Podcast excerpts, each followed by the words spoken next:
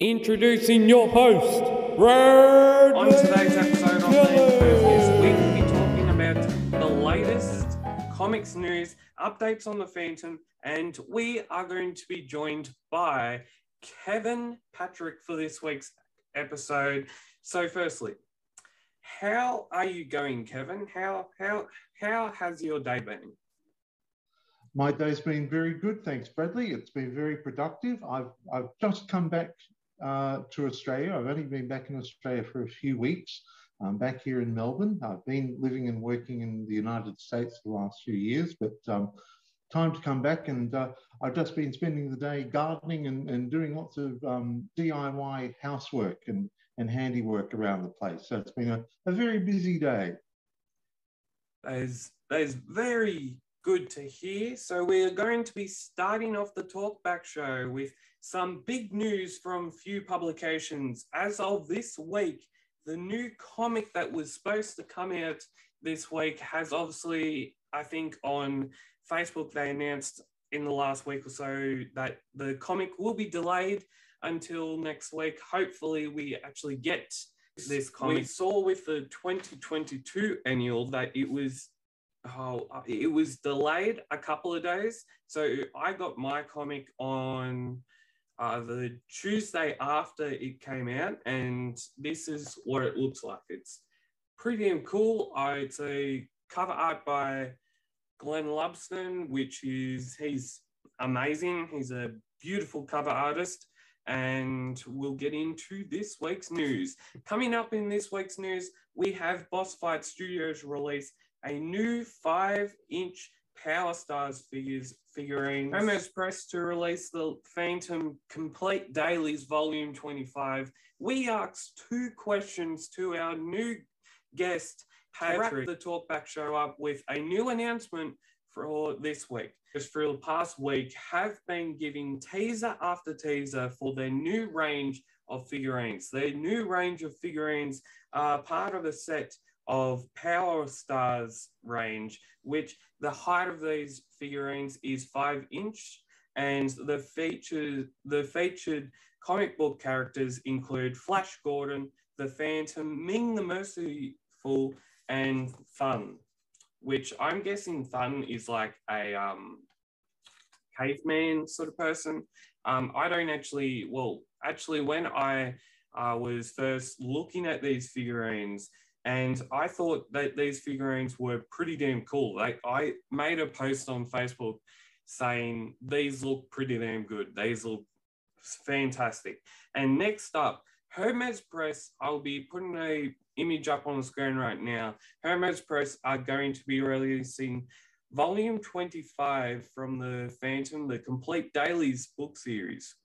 Now, obviously, in my collection, obviously in the last couple of uh, obviously in the last couple of weeks, I've actually um, moved. So my collection is spread across four boxes basically, and um, I I don't have any of these um, Hermes Press the Phantom Complete Dailies book series. Um, and so now we are going to be asking two questions to our guest, Kevin Patrick. So, question number one is tell us about your Phantom Unmasked book, which was published by you in 2017. Okay, Bradley, uh, first of all, thanks for having me on uh, The Enthusiast. It's great to, to join you on this podcast, and thank you for that very um, exhaustive and, and highly detailed update on, on uh, all the latest Phantom merchandise news and the, and the Phantom comic strip reprints from Hermes Press. Um, no doubt everyone's um, Phantom Cave treasure room is going to uh, require an extension with all this, uh, all these new goodies, aren't they? Yeah, it's um, like um, the Chronicle room. Yeah, exactly. Yes, we'll have to start building um, extensions and, and, adding new shelves. I think, which is, I think, really interesting to see. Um, just going off that point you made, um, you know, how the Phantom has become such a, a, popular figure in terms of the sort of licensed merchandise that we're yeah. seeing coming from a lot of these boutique companies in principally in America, but elsewhere as well. Um, um because we saw the we saw the public the uh, new publication that is going to be, I think, was supposed to released on I think in January, and that was from the German publishers. Um, I had a discussion. I had a deep discussion um, last time I think on this show, and it was about um, it was about uh, it was about them. I think not having not um, releasing it on time or something like that. Um, but yeah, and I also gave examples to say that we obviously we saw with um, Shakti Comics when they first was publishing, they had a fairly, I would say, a couple of months delay, and then they obviously have been continuously publishing with um, new comics to come out hopefully this year. Yeah, yeah, it, it's it's been interesting to see how the Phantom is reappearing in countries, you know, like uh, in Brazil, I believe, and India and Germany, yeah. as you point out, um, where the character hasn't been around in print for, for some years, and now suddenly there seems to be a revival of interest. So I think it's really encouraging. I think I, am hoping that there is a, a, a, you know a genuine international revival of interest in this character, which um, you know I've always felt was in many ways the, the granddaddy, the forefather of the costume superhero. Um, and that's one of the things I, I, wanted to talk about in my book, um, The Phantom Unmasked, America's First Superhero. Just to give you a bit of background, um, Bradley, um, the book is actually a, a, revised and condensed version of uh, my PhD thesis, uh, which I undertook at Monash University um, back in oh, I, I, finished it around 2014. So it was about yeah. three years between submitting my thesis and having the book published. But both the thesis and the book are basically interested in looking at how the Phantom, and I, I think many, many, fans would agree with this, that the Phantom, even though the character was created in America, was created by Americans, Lee Falk and Ray Moore, back in 1936, um, how the character has kind of almost been forgotten in, in, in, a, in a large way uh, by the American public. He was sort of overshadowed by yeah. Superman and Batman and Batman all that. Like Warner Brothers and um, Disney. Exactly, exactly right. But the really intriguing thing I found about the Phantom, and, and this is something that you know I only discovered as I did more research during my thesis, is how popular. I mean, I'd always known he'd been hugely popular in Australia. I'd grown up reading the yeah. Phantom comics in the late 1970s, but discovering just how popular he was around the world, um, often in cases more popular than his American rivals like Superman or Spider Man or Batman, particularly in Sweden and in India. Yeah. I think two countries which had probably the longest continual. Yeah, um, since um, I think 1950s. Um, Sweden, the Phantom comic begins 1950, yeah. And I think the first Phantom comic magazine in India was published in 1964, but it had appeared in um, a weekly magazine called, I think, the Illustrated News of India um, some years before that. So the, the characters were the character was already well known to readers in Australia, Sweden, and India through its appearance in newspapers and, and particularly women's magazines and family magazines. Yeah, and uh, Women's Mirror. Mirror, yeah, that's right, here in Australia, exactly right. And I think that's actually really key um, to the character's popularity in those three countries because women's magazines and family magazines, unlike newspapers, were read by, you know, just about everyone in the household. They were like, you know, what? Yeah, they're like the modern day um, new idea or the modern day Woman's Weekly or something. Exactly, exactly right. And they had national distribution, whereas newspapers tended to only serve, you know, one city or one state or territory.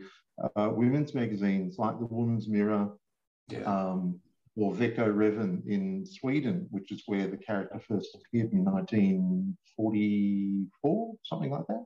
Um, they had national distribution, so they reached a much wider audience. And that really intrigued me. I thought, well, why is this character who's been forgotten in his American homeland, why has he developed such a, a devoted intergenerational following in Sweden, India, and Australia. What what links these three countries together? And that's basically what I was trying to find out in my thesis, which you know eventually got published in the book. And I'm looking at all the reasons why. You know, the fact that it appeared in women's magazines first, the fact that um, you know the Phantom was such a moral character. I think his his code of honor really yeah. appealed to readers there. He's a very moral um, character, has, has a strong sense of moral yeah. integrity.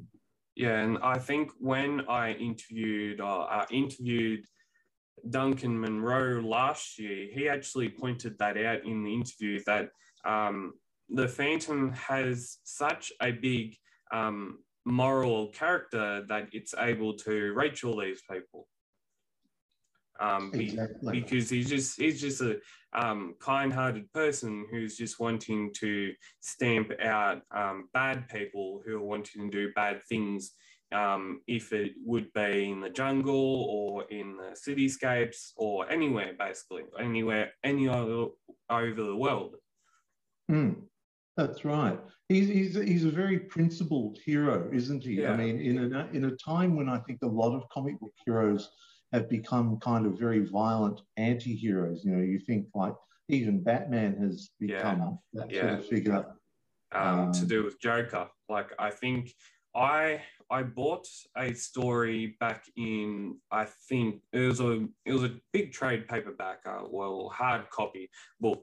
Um, it was I think done back in somewhere last year, but the story was it featured in I think the uh, James Tynion uh, run of Batman, and it was the issues were surrounding about there was three Jokers right? Yeah. Um, so there's three Jokers, um, and obviously all those three Jokers, I think, were to do with dimensional sort of things. Um, and I've seen when I've read Batman, I don't read him too often, but um, when I actually do go and I read some of his um, books and stories and all the art that's in them, um, he's he right now he's been a quite a dark character right now. Even when the new Batman film comes out, when you see the first trailer of the Batman film that came back in, I think October or November,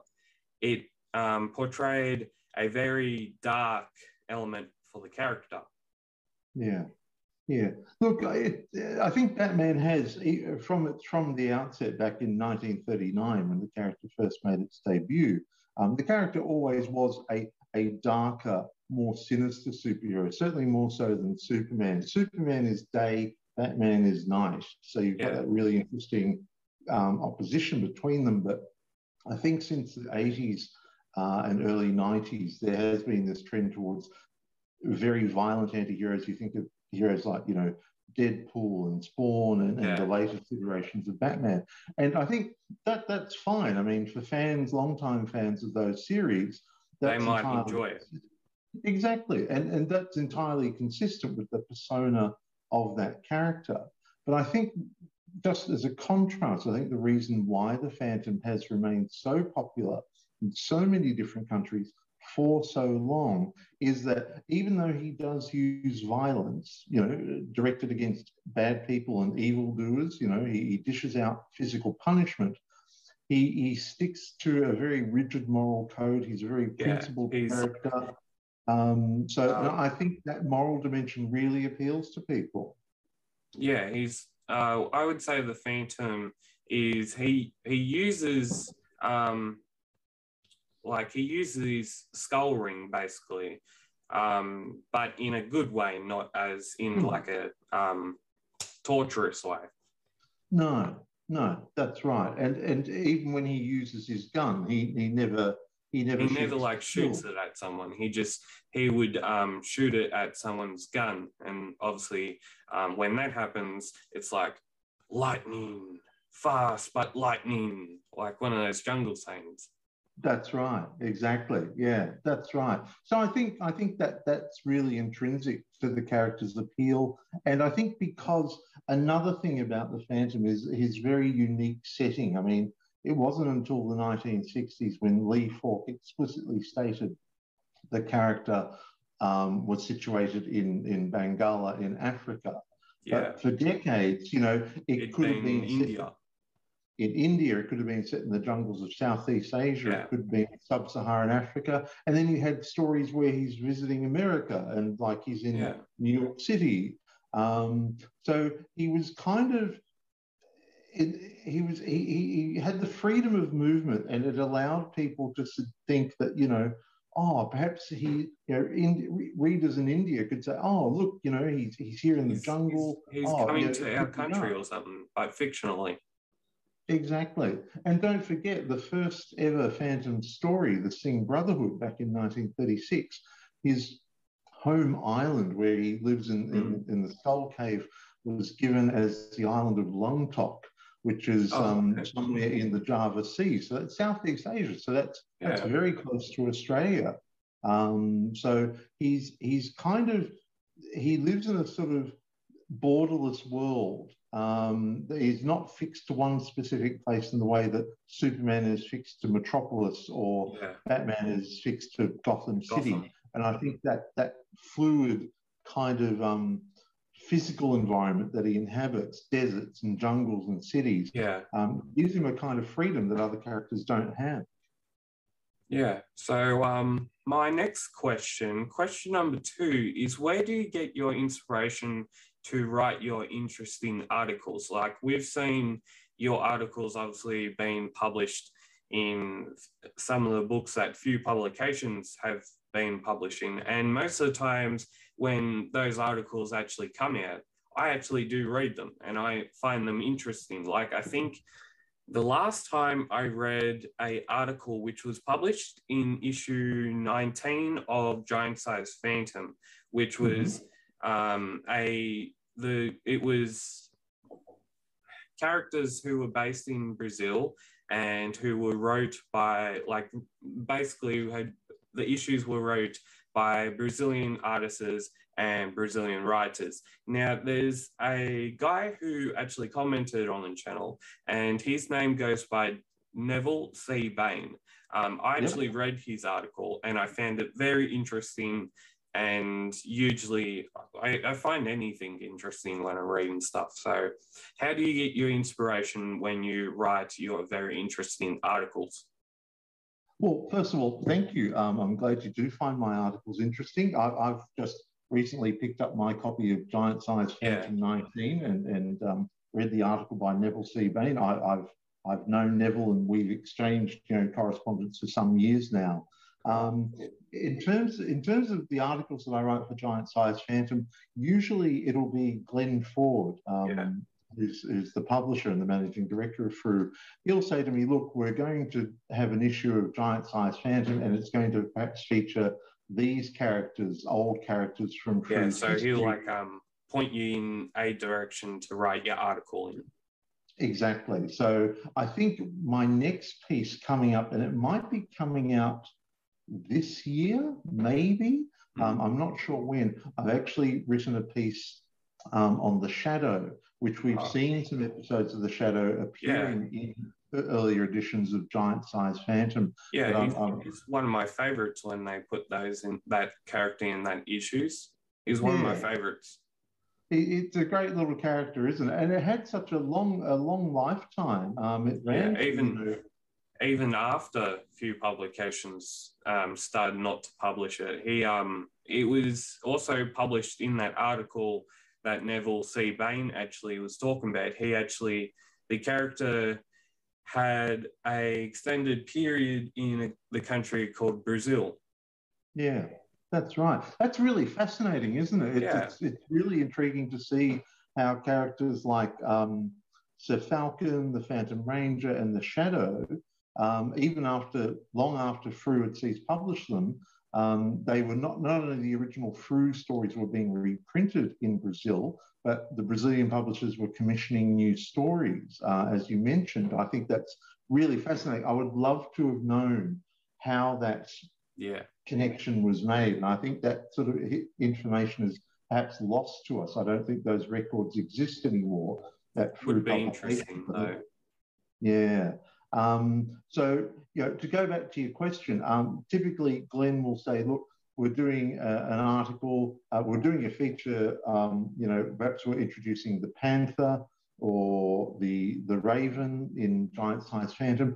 Could you write a, a profile about their creator, uh, Paul Wheelahan? So I will do that. So typically the articles I write for Giant Size Phantom are in response to a request from Glenn Ford. Yeah. Um, and, and often, you know, I've written about these characters and these as old Australian artists in different forums. I've written about them in my blog. yeah, I've actually I visited that website before. Oh, good. Okay, I hope you found I hope you found something useful and informative there. Yeah. So um, it's really good. I, I, I love writing for Giant Size Phantom. Um, I think it's a great addition. I think it's a really good series. I love reading these obscure old stories, um, and it's a real pleasure to write for them. And and I hope that you know, um, you know, even after this year, when my piece on the shadow hopefully appears, you know, I'll have an opportunity to write about more um, different characters that appear in in the series as well. Yeah, because I, well, firstly, I enjoy your articles. I enjoy Dudley's publisher notes, which are always yeah. like the last bit of the sentence, always entertaining. Um, yeah. And recently, I've enjoyed Neville C. Bain's article, which is it's just it's good to see that when a person, a well, a younger person, if they don't even know about the Phantom or they don't know about these certain characters, they if they have time to they can read the articles if they have enough attention span to read them um, hmm. and learn something that they may not have learned about. Yeah, I, I really like the fact that, you know, and, and this goes back to when, you know, the late Jim Shepherd took over as, as editor and publisher of The Phantom in, in the late 1980s, you know, when he started doing his, you know, editor's letter at the beginning and, and yeah. publishing um, the fan forum, the Phantom Forum. Um, I think it's really good that through, you know, under the direction of Dudley and, and Glenn um, and Renee have, have continued that tradition. I, I like the fact that they cultivate yeah. this community of readers and that they make an effort to, um, yeah. you know, ex- explain the history of Frew and explain the history of the characters they're talking about, and in a way ex- help explain the history of Australian comics because Frew Publications is really our last surviving link with the golden age of Australian comics from the 1940s and 1950s. So I, I think it's really good that they've kept that going. Thank you. That uh, I would like to say thank you for answering my questions and being able to come on today's show. And now we're going to be finishing our talkback show with a new announcement. This week's announcement is that I will Starting on the 24th of February, I will be taking a short two week break that will be ending on the 14th of March. If you have enjoyed today's Talkback show, you can message us through our social media platforms called Instagram at Phantom Cave Reviews and on Facebook at Phantom Cave. Now, if you would like to visit Kevin Patrick's website, where could they visit that from? They could visit that at comicsdownunder.blogspot.com. Thank you. Um, you'd, we would also like for the fans to obviously like, sharing, and comment who should we have out on our special guest next time. And as always, keep Phantom Caving, and we will be back with the Enthusiast episode number three next week.